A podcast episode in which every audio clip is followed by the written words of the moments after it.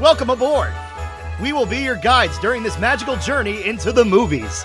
It's the perfect job for us because we love the movies. It's showtime! Ready when you are, CB! Action!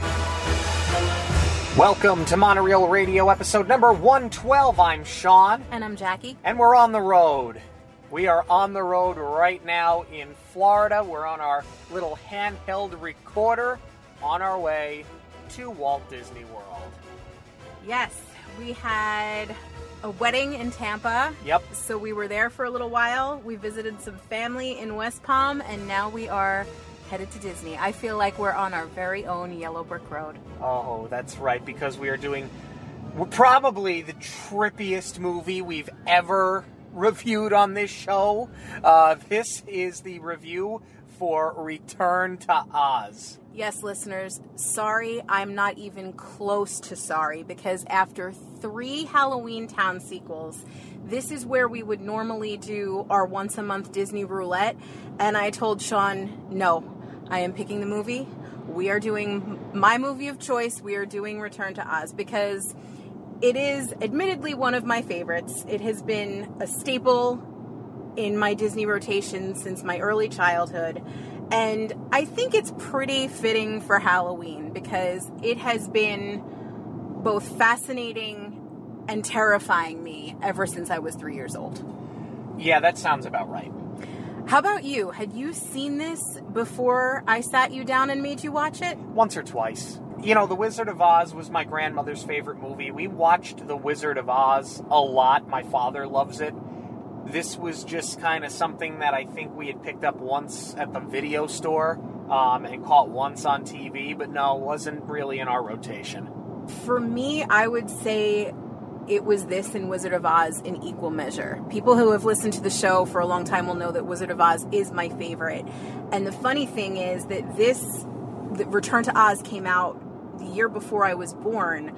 So when I started watching The Wizard of Oz, my family just figured, great, give her more content. And they put this on having no idea what they were getting me into because, you know, they thought it was just another Oz movie. They didn't realize the turn, the dark turn that this one takes.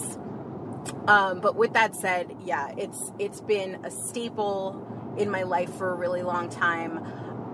The older I've gotten, the more I realize that it it is at cult classic status. Yeah. Um, I think I found that out back when we were working in radio, and one of our managers, who is like the big, biggest mo- movie buff that you will ever meet in your life, Mr. Scott Benji, he had seen it, he had heard of it, and that's when I started to realize that this was a more well known movie. It wasn't just something that I had enjoyed during my childhood that kind of got lost to time. And now I'm hoping with Disney Plus, more and more people are going to find it. And with that said, Dan Lanigan and Jason Henry, if you're listening, yes. I beg you, on bended knee, if you get a season two of Prop Culture, please, please do this one for me. Yeah, um, I wouldn't even know where to start looking for props for this movie. I would imagine they have to be very rare, but if there's anybody that's going to track it down, it's Dan Lanigan. I, I feel like you could almost do an entire season of prop culture just hunting down this one film.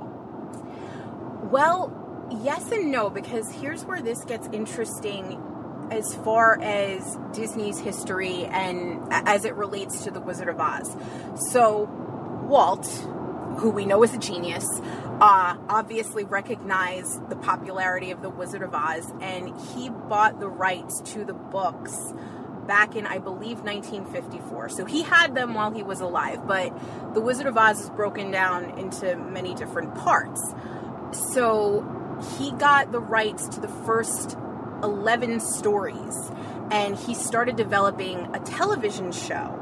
But then he realized that it was just too big for television. The budget was getting too big. The production was just getting too big, and they had to end up scrapping the project.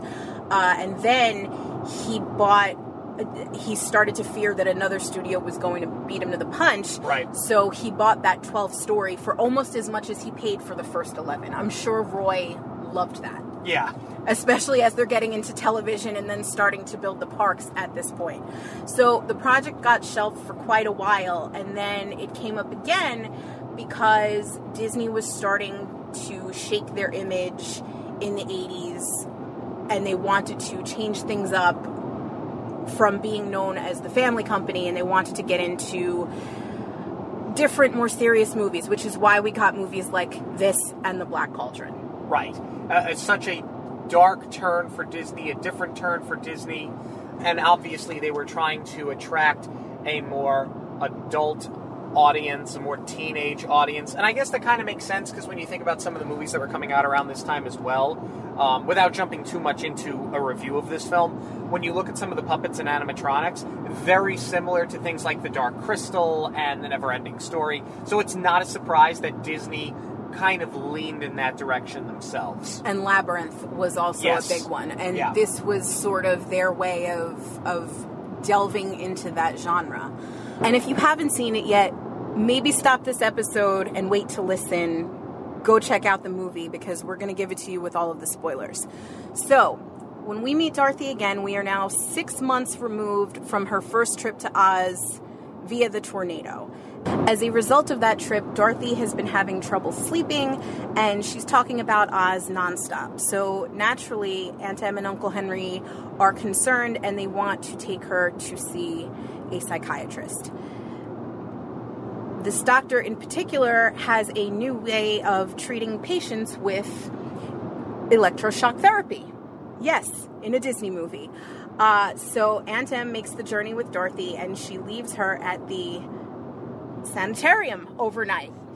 Just as Dorothy is about to receive her treatment, lightning strikes the facility and it loses power. While the power is out, a girl about Dorothy's age appears. She unstraps her from the bed that she is tied to and helps her escape the facility. They are chased down by the head nurse and the orderlies through a forest and they land at a river and have no choice but to jump in as a means to escape. Uh, so Dorothy loses her friend um, and she manages to find a crate and she floats away. When she wakes up, she is awoken by Billina, who is a hen from the farm that she lives on, and Billina is now talking to her. And Dorothy realizes that the only place Billina could possibly talk would be Oz. Uh, so she picks up Billina and she carries her over the deadly desert, which was not a problem for her the first time she came to Oz because she flew in via tornado. Now she has to skip on stones because if she hits the sand, she is going to be turned to sand. Um, so she makes it through the desert uh, and she wants to find the scarecrow and find out what has been going on in Oz because she feels she's felt like there's trouble. Dorothy finds her old house, the one that landed on the Wicked Witch of the East, and then she sees a now decrepit yellow brick road and she realizes that something must be wrong. So she runs into the Emerald City where she finds that all of the occupants have been turned to stone, uh, including the Tin Man and the Cowardly Lion. And then she is attacked by the scariest things that you will ever see in your life the Wheelers. Dorothy and Billina run away and hide in a crypt like room where they find Tik-Tok, who is the Royal Army of Oz. Tik-Tok helps Dorothy escape all but one wheeler who tells them that the only person who can help them find the scarecrow is Princess Mombi, and she will know what happened to him. So they go to Mombi's palace, uh, where they learn that Mombi has taken all of the heads from the people that were turned to stone and is now changing them out like most people would change their underwear. She wants to take Dorothy's head for her collection and decides to throw her in the tower until she is ripe. Her words, not yours. Correct. In the tower, she meets Jack Pumpkinhead, who is a creation of Mombi's, and they devise a plan to escape, which involves Dorothy going down past Mombi's headless sleeping body into the cabinet with her original head and stealing the power of life. And in doing so, she wakes Mombi up. She has to outrun her headless body, and she makes it back up to the tower where Tik-Tok and Jack have built How do you explain this?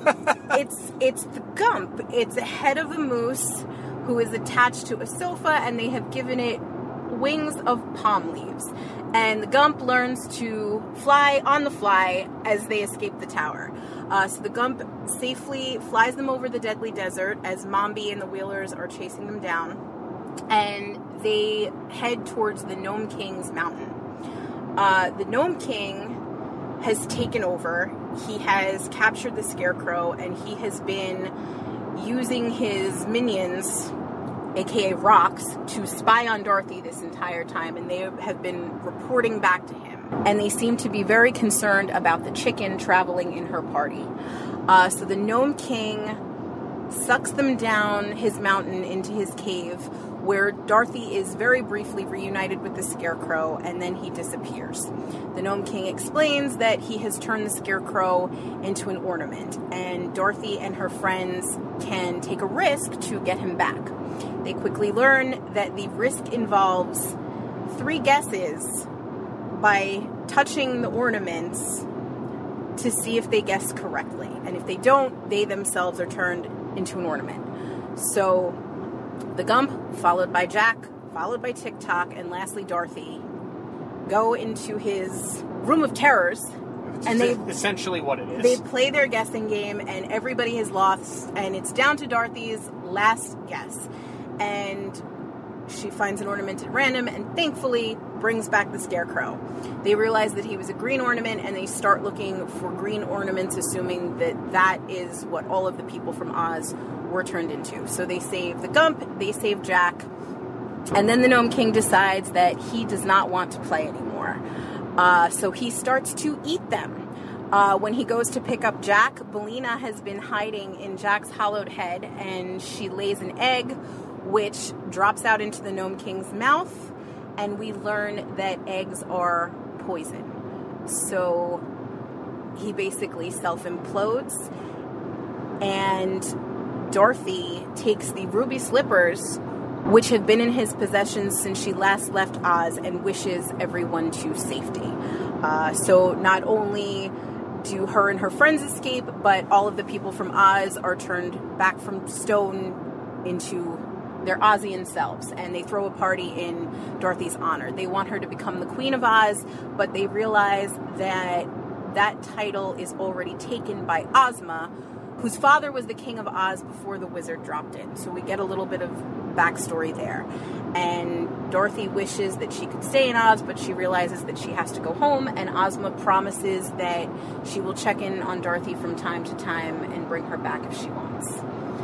So that is Return to Oz, which on paper sounds a little bit trippy, but I think what really puts it most over the top are the visuals.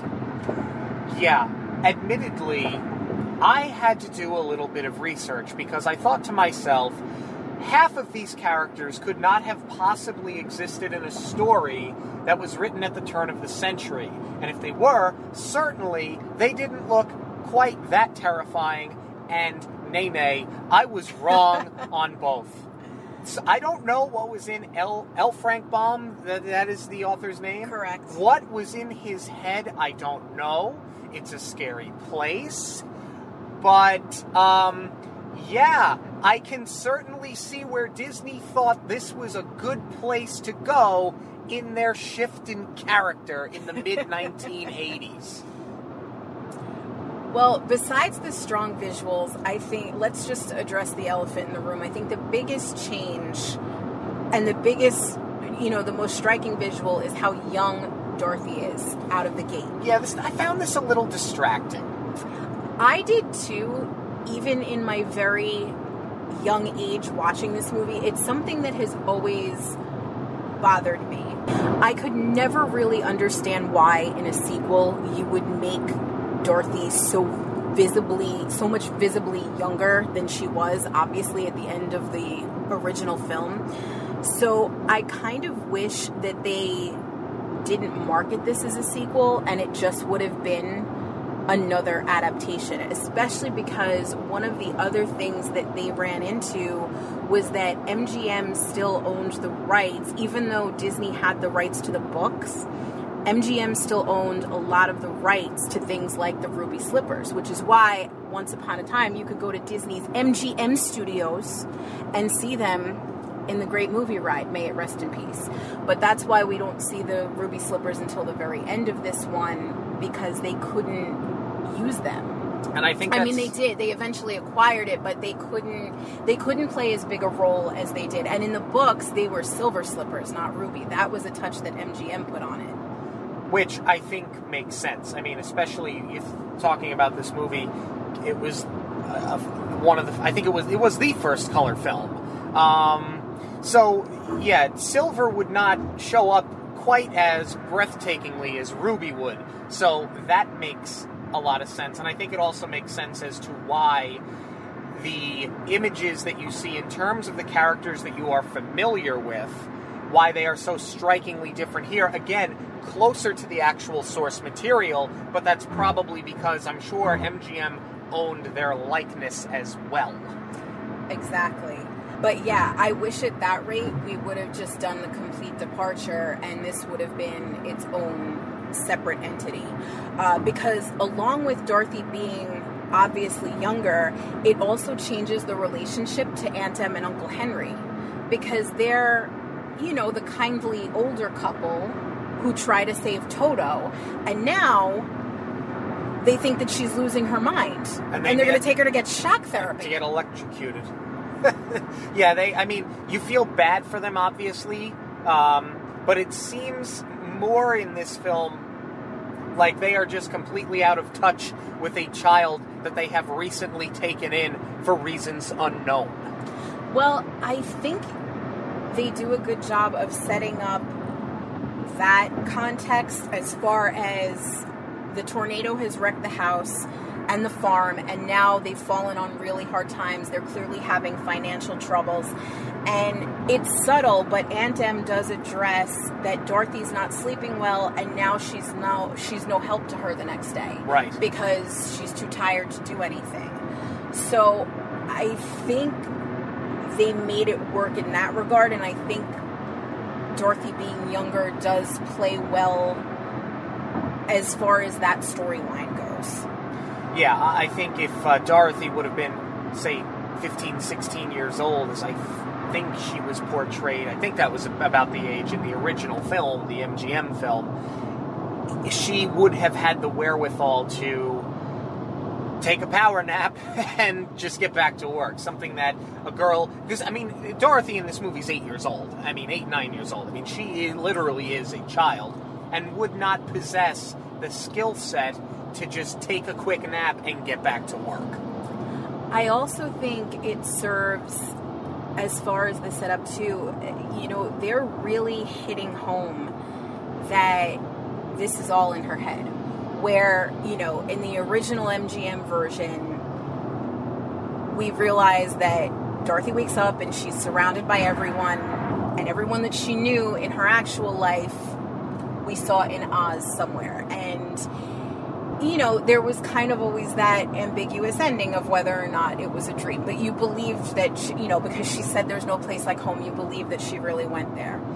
Now, we're treating her as though, okay, it's official, you're making everything up. And I think it's much easier to dismiss a child talking about a place that doesn't exist versus a 16 year old Yeah, who got hit on the head. yeah. I think if you if you had a 16 year old telling you about the cowardly lion and a tin man that spoke to me, it would come off a little silly.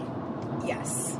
So, good setup in that regard, but really bad move. Something that has never sat well with me is that when Aunt Em takes Dorothy to the doctor, Toto chases them down. And then they straight up leave him in the middle of a field. Yeah. And Aunt Em says he'll be fine, and it basically says it just like that. He'll be fine. Yeah, in the middle of Tornado Alley. He'll be fine. Yeah. Great, thank and then you. They keep, and then they just keep going. that will never sit well with me no matter how many times I see this. So once they get to the sanatorium, uh, th- th- this is where we take the really creepy, trippy turn. It's a storm. Okay, fine. It's going to get a little spooky. There's thunder, there's lightning. But what amazes me about how they shot this is all of these twisting hallways that they're running through like that oh to this day it makes me feel claustrophobic i think they did such an amazing job of putting us in dorothy's point of view as she's trying to escape Yeah, it's very rough scenery, um, but it makes sense. I, I think it makes sense for the setting that they're trying to uh, give you, for the reaction that they are trying to invoke in you. Um, it's dressed beautifully. Um, it, it looks as good. You know what? It looks better than most haunted houses that you see in a horror movie that try to be scary and are unintentionally very funny.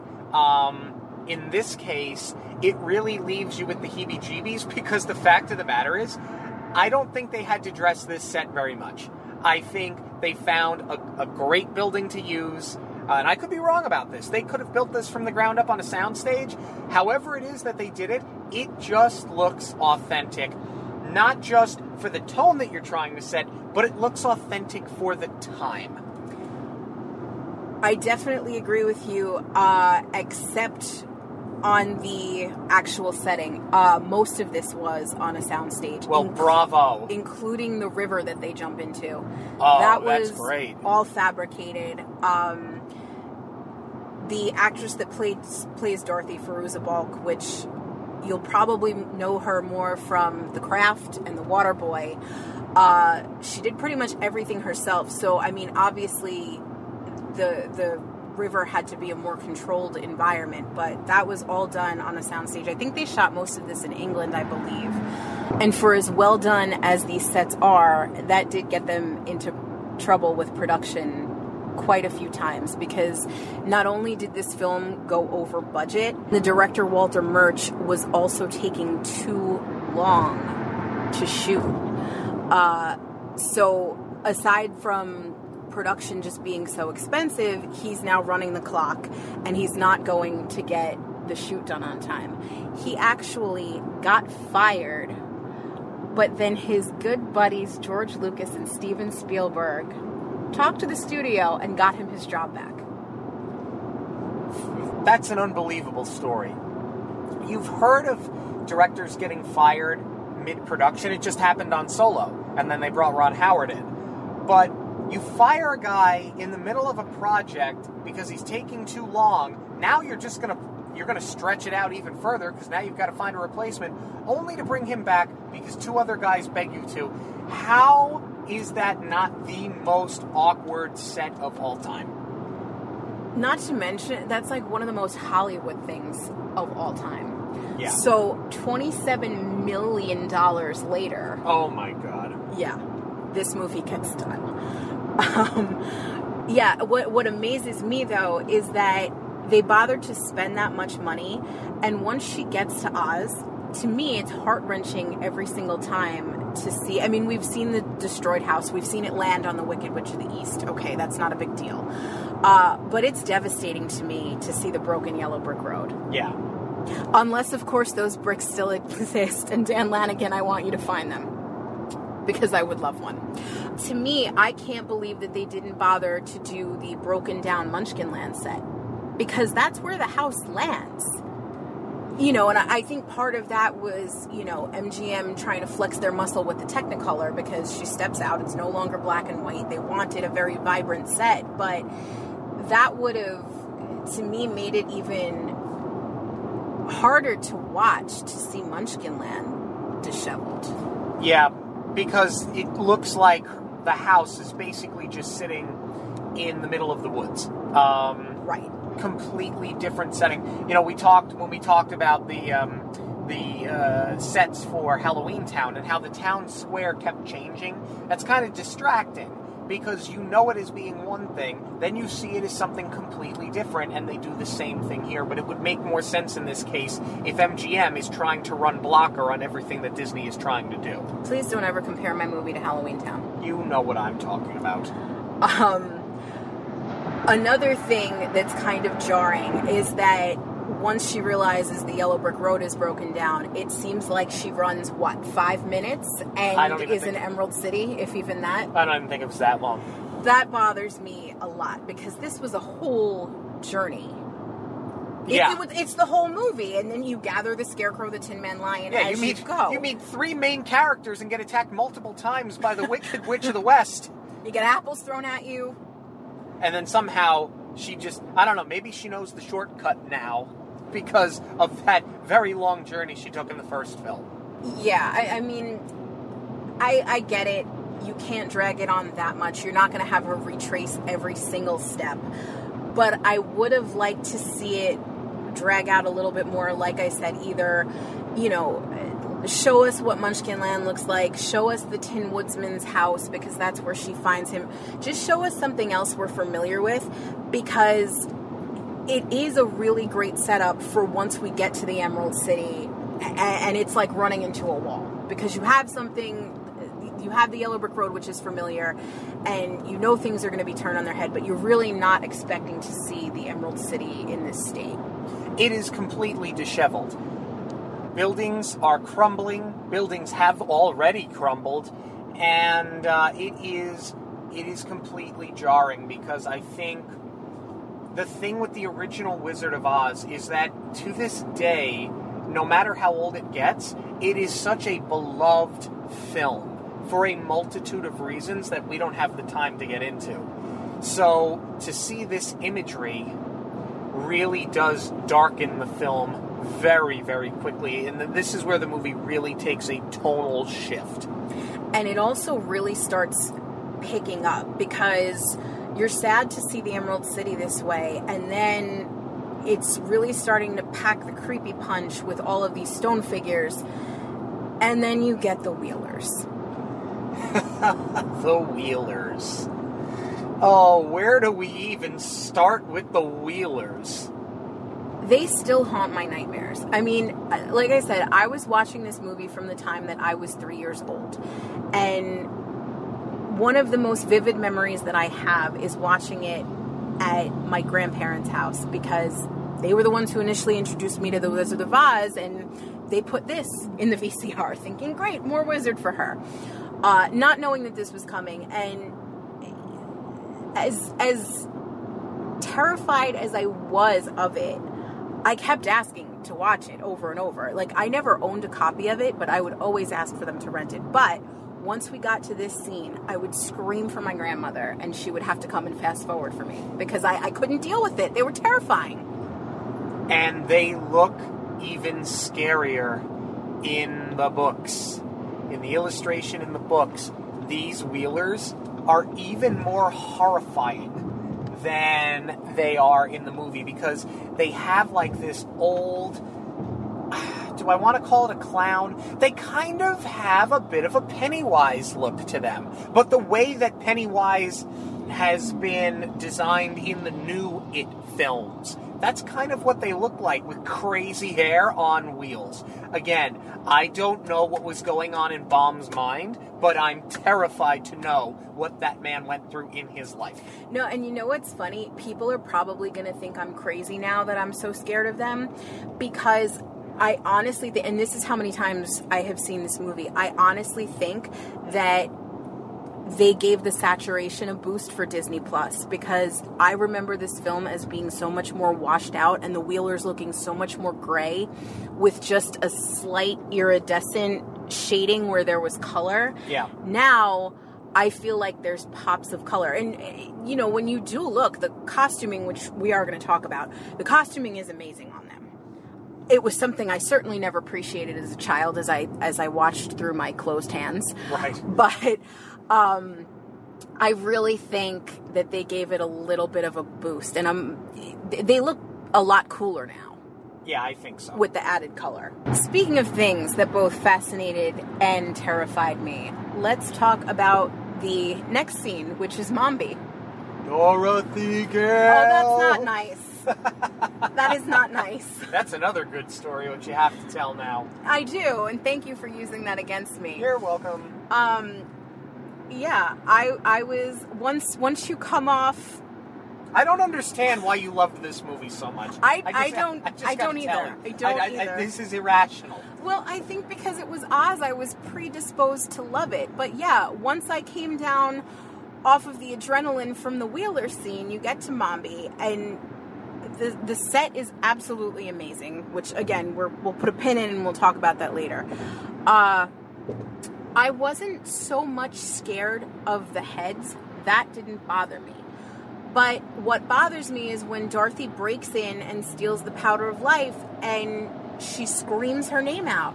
I was so scared of that scene when I was misbehaving. My mother used to threaten me with the Mombi voice, as she called it, and I would snap to real quick. Brilliant. It's brilliant. I only learned this a couple of years ago. I wish I had known this for a lot longer. I mean, I'll give it to her now. That is pretty brilliant parenting, but my gosh, that was mean. And she, when I tell you my mother nailed this, she really did. yeah, but she only did it if you really deserved it. I mean, she didn't do it for her own entertainment. Well, she would threaten it quite a bit, but there were one or two times where she actually delivered, and I would just scream and cry. Brilliant. It's brilliant parenting. What I should mention though, as terrified as I was, it wasn't lost on me that Mombi is also the same actress as the head nurse at the sanatorium.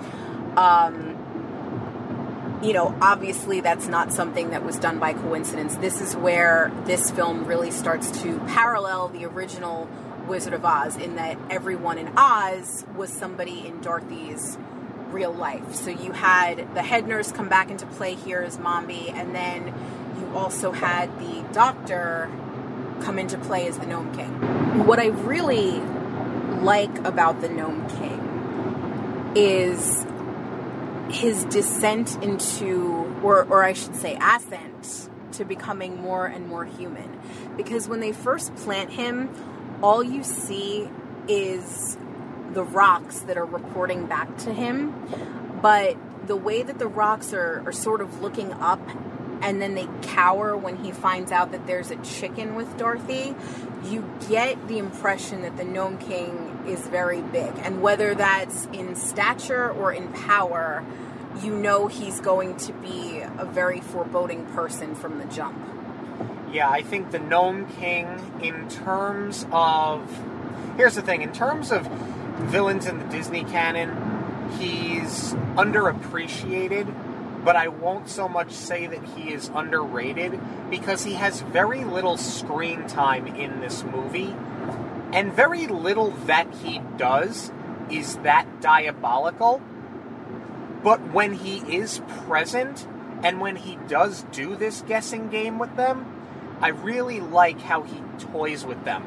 I feel like instead of focusing on Mombi so much, I wish they would have spent more time with the Gnome King because I think it would have made for an all around better story and a more exciting movie if it would have had this really strong villain the entire time. Right, especially because as he does become more and more human, he's also becoming more and more eccentric. Yeah.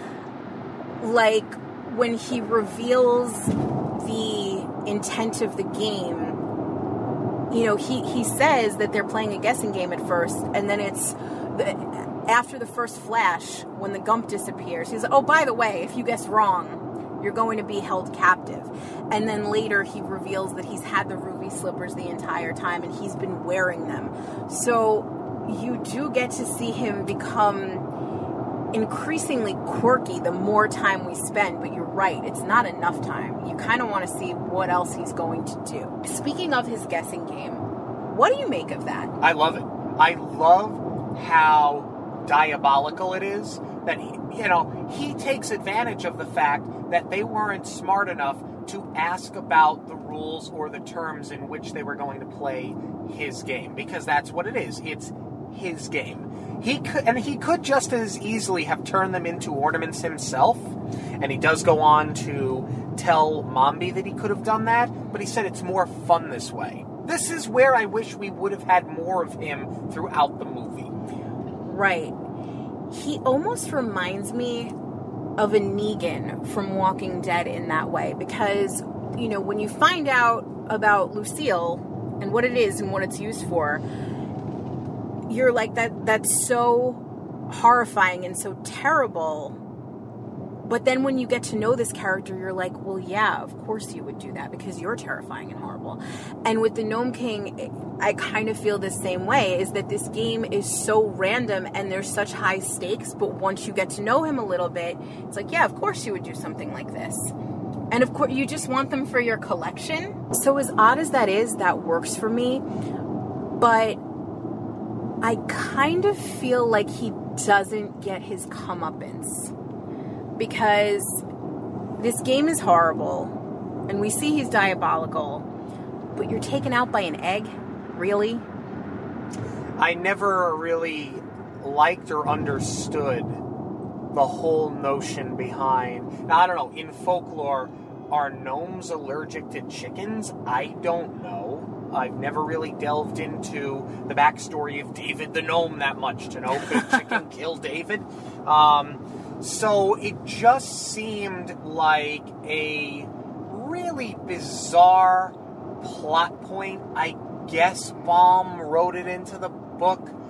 I mean, I don't have to repeat myself at this point in saying that Baum was a weird guy. Um, but yeah, this this kind of falls flat for me because Dorothy does nothing to defeat this guy. Exactly. I mean, they do a good enough job of setting it up because they plant it early on in the movie that Billina's not laying eggs. And Dorothy even says, if you don't start, Aunt Em is going to cook you for dinner. Um, so you kind of just write it off as a throwaway. And then once she gets to Oz, you know that they're freaking out that there's a chicken there. Uh, but even though they build up to it, I just kind of feel like this is one of those instances as far as the villain goes where it's like the bigger they are, the harder they fall. But this is what took you out, really? And especially because the way that, that his entire kingdom is crumbling around him. It, it just it was weak. Yeah, it's a lame way to go. The other thing that I don't love, if I'm being perfectly honest, is the ending like you said, aside from Dorothy not taking out the villain, she doesn't get crown the queen, which I think would have been more fitting for the Judy Garland era Dorothy and not an eight year old kid. But I also never really understood. I mean, I know Ozma is in the books, but I kind of feel like she took something away from Dorothy. I think if they're trying to stay true to the source material, then they did what they had to do. I think you're right. If the if the age difference had not been so extreme, her becoming the Queen of Oz and sitting as queen to the Scarecrow, it would have worked. But having an actress that young, it would have been a very uncomfortable ending having her sit as queen to the scarecrow.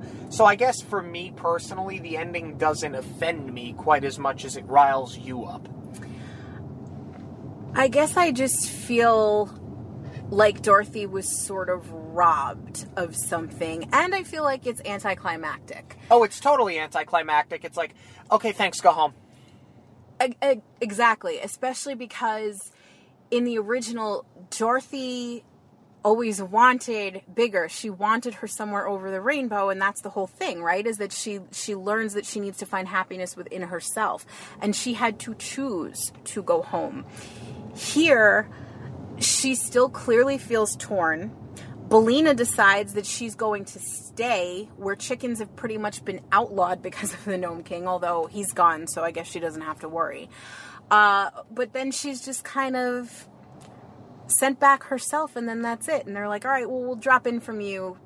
We'll drop in on you from time to time. And then when Ozma does drop in on her, nothing really happens. She waves at her through a mirror.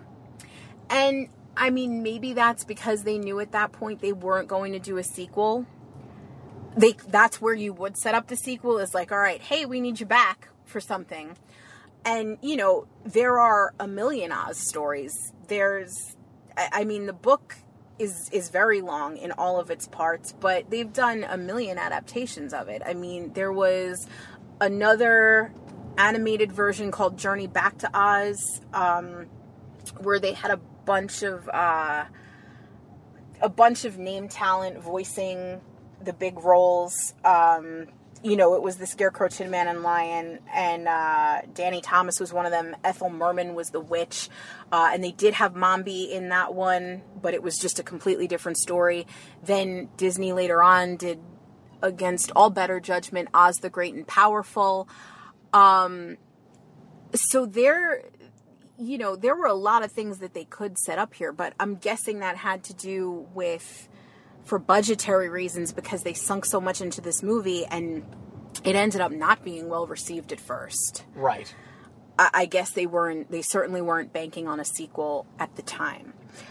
Um, let's talk about some of the characters because you know, as I said, there's a lot of iterations of Oz, and we got to meet a couple of new characters in this one. But I do want to start with the characters that we already know. You know, we talked about Dorothy obviously being different because she's much younger. Um, I think Fairuza Balk did a phenomenal job with her. Um, I think a lot of that is just because of the way she looks. She's got those gorgeous blue eyes and they're very expressive. Um, but I think that for such a young actress, she was able to emote quite a bit. And I think that's what gives Dorothy, uh, you know, the, the way that once upon a time we all fell in love with Judy Garland. I think even though this is obviously a different actress, I think she did enough with Dorothy where we love her in her own right here. This is one of the few times that I have watched a child actress or actor because I mean she's very much a child in this movie. And I thought to myself, my god, she's actually acting. Because sometimes and nothing against them, but you get these child actors and actresses who kind of just read the script. Mm-hmm. Okay? Um, and of course they're they're acting, but Sometimes it's more just acting out what's on a piece of paper, which, okay, somebody's going to say, hey, dummy, that's the definition of acting. But with Fairuza Balk, there are times when she finds the yellow brick road and she emotes like Judy Garland. You know, it's like, but you could tell that she was trying to sound like her when she gets expressive, more specifically, when she gets worked up and when she gets upset she sounds like Judy Garland sounded in the first movie. And I really was taken aback by how good she was nailing that. She really did. And I mean, I'll be the most critical person of it, but what I appreciate is that she toned it down a bit to make it appropriate for the time period because when Judy Garland talks like this over the top, that was a mark of old Hollywood and she gave it that vocal without over dramatizing it. Yeah, because then it comes off like a spoof. And I think I will say this too. Uh, I love Fairuza Balk here. I think she's much better here than she is in the craft. The craft, she's just like screaming her head off. And I love the craft, I do. But I think I don't think that that showcases her talent properly. No. And certainly not the Waterboy. Oh, she's perfectly talented in the Water Boy. Um, other familiar characters, even though they don't have a lot of screen screen time, Scarecrow, Tin Man, and Lion. Um, I go back and forth with them a lot because, as you said, you know, the visuals here stick true to the books. Um, I think a lot of the reason, like we said before, is because MGM has the rights to the aesthetic of these characters, so you couldn't necessarily do them the same way. But I wish that we still had done full face makeup on a person instead of having a robotic Tin Man, an animatronic lion, and to me, the most egregious of all. The Scarecrow looks exactly as he is drawn in the book, but what I hate is that he doesn't move the face is just plastered on. It's that clown like grin. There's not much of a difference between him and Jack Pumpkinhead in the way that they're just stuck in that one expression. Even if they had done, you know, just a couple of different masks and they changed them out, much like they did Jack Skellington, where he's got so many different expressions and different heads. That would have been more effective. But here, especially once he starts to get the speaking lines, like one when they're in the um, in the ornament collection, and he's like, "Here, touch it, Dorothy," but he's just Got blank stare. big- yeah. It it completely takes me out of it at that moment. Yeah, it looks like they just took like uh, the plush toy that they had ready for the Toys R Us line and they stuck it in the movie. Right. And I mean, you're never going to be able to recreate Ray Bolger's performance, but I just wish that we had gotten to see a person emote through makeup instead of a burlap sack. Yeah. Um, let's talk about the new characters. All right. I love Tik-Tok. Uh, I love the aesthetic. I love the purpose that he has in this film. I love the voice, and I what I love more than anything else is how he so often is synced up to the score with his with his movement and the stomping. I think it's amazing. My favorite thing about him is how literal he is because he is not a human. He does not have feelings. He is a machine, so he is incredibly literal and he doesn't care how blunt he is. Tik-Tok is my spirit animal. No, and not in a way that's so different from um, from Guardians. yes. It's you know it's it is supposed to be that same type of comic relief, but it's it's much more stoic and comes off much more sarcastic. What I really love is um, you know he's he's got the three the three uh, actions that you can wind up his brain his his speaking and his action and there is one point where the brain runs down and he's still talking and i love that they kind of make a nod to the original version of the wizard of oz where the scarecrow says some people without brains do an awful lot of talking Yes. uh, so I love that that comes full circle here. Um, yeah, and I just think he's great, and and the the, the way that they pulled it off is amazing because I could I could never figure out. I was like, is that an animatronic? Is it a man in a suit? It's a little bit of both. His upper half is uh, robotic, and they actually had a performer crouch down in his round body to get the leg movements. Yeah, he is one of the cooler props that I think we've seen in any film that we have reviewed on the show thus far. Yeah, and and really until I started looking, it's for as much as I love this movie, I didn't really know too much about the production before you know we we went to get everything together to do the show. Uh, so that was really interesting to learn. Um, same with Jack. Um, sometimes I find him annoying with calling Dorothy mom, but it that doesn't even really matter to me just because he's so amazing with the movement and that is all because of Brian Henson. I think the movements are fine, but I don't like the headpiece because you said don't bring Halloween Town into uh, Return to Oz. There are yet here you are again. Yep. There are times that you have criticized the Pumpkinhead people of Halloween Town because they look like a mask on a person.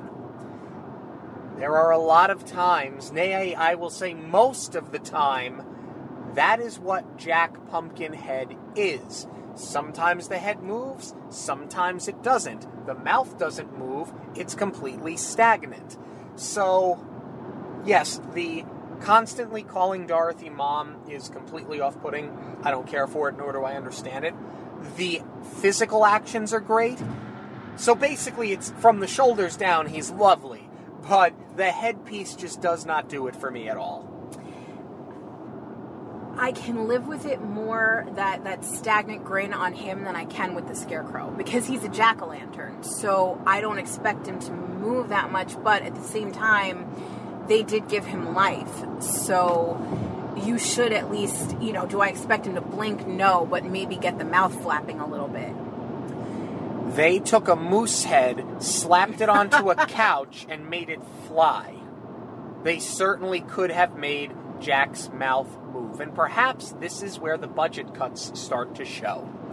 Right, because the Gump was full on animatronic, everything about him. Uh, that's an incredibly amazing set piece and an incredible character. I Yeah. love the Gump. I mean, yeah, he's kind of he's kind of an Eeyore, and I don't say that because they're almost of the same species. Um, but just his his woe is me attitude His general demeanor. yeah uh it's it's funny but i love the gump i think he's great I think the Gump is good. I think he works as good comic relief here because Tik-Tok is funny. Um, I don't think Pumpkinhead is at all. So I think you needed something that would be funny for the children. You know, a kid watching the movie. A kid watching the movie is not going to find how literal Tik-Tok is as comical. You know, they're not going to laugh at it the way an adult will. So you needed something softer like the Gump, and I think it does work here. I want to talk about the sets because when you think about the original Wizard of Oz, what stands out to you the most is seeing those bright, beautiful sets from Munchkin Land all the way to the Emerald City. And I have to say that I think the biggest success of this film, similar to the first one, are the sets. i agree and i think that that is part of what made me love it so much. I mean obviously like i said i was predisposed to love it because i loved the wizard of oz. But what i've come to realize now and i'm probably going to catch a lot of flack for this but i don't care. For me this was like my star wars not and i'm not talking about the original wizard of oz. I'm talking about this one. I think this is why i was so fascinated by it was because of the sets the fantastical sets and the characters because it totally transported me to another world. And like star wars it does have that blend of the animatronic characters with real people and these just larger than life sets and i think i'm surprised that star wars didn't get me earlier because of something like this the amazing thing about this set, all of them, is that they can be beautiful, they can be scary, they can be happy, they can be sad. It's it's rare that you find a set that acts as if it is another character moving the story forward, and I think that's what happens in this movie. I can't speak enough about how great I think these sets truly are. All of them. All of them. especially mombi's palace because they use it in the first scene where they meet her and then at the end when they do the parade how on earth and, and why on earth would you choose to film with so many mirrors to me that that's just beyond logic. And that's probably the reason they started getting tripped up with these long production days because you have to be so aware of where you're catching a reflection of the camera. It from a production standpoint it doesn't make sen- make any sense and it's it's just a straight up bad idea but it looks absolutely amazing. Um to your point though i love what you said about the the sets taking on so much emotion i feel like a lot of that has to do with the score because The score is great. the music is similar like you do hear the same song twice once in the beginning when she first gets there like when she's under the lunch pail tree it is that same music as her parade at the end but it's two totally different tones Yeah, I think the score is absolutely brilliant here. I love everything about it.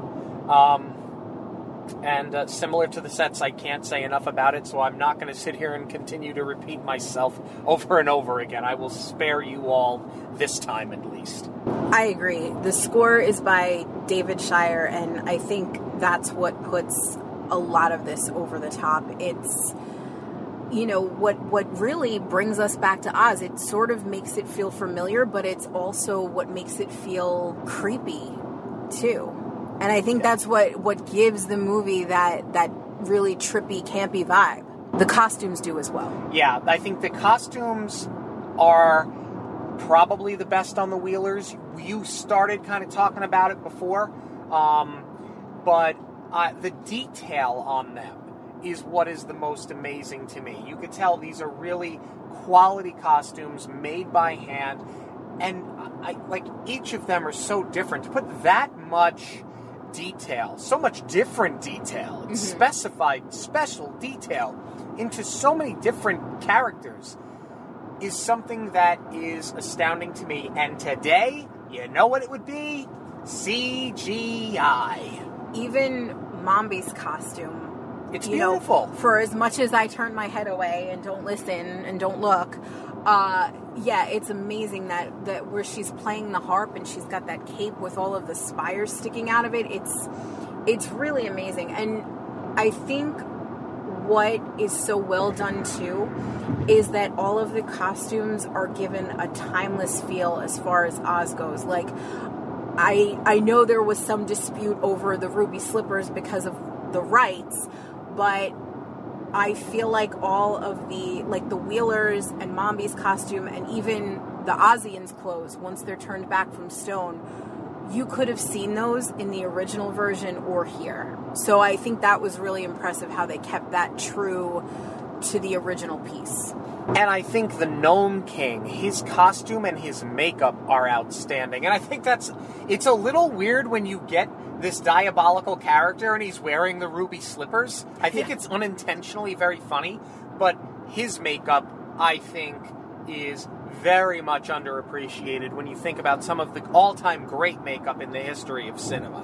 Right, and that's where it's such a shame like we're talking about how stuck the Scarecrow and Jack Pumpkinhead look where they did eventually give him the full treatment. Like at first it is a you know, you go from claymation to a bigger mask and then they just enhance his own features the more the more of the souls that he has sucked into his collection the more human he gets um, and i'm glad that they finally you know peeled enough layers away where we just get to see him in the full makeup even though it's not for very long um, speaking of the claymation though um, that's something I go back and forth with.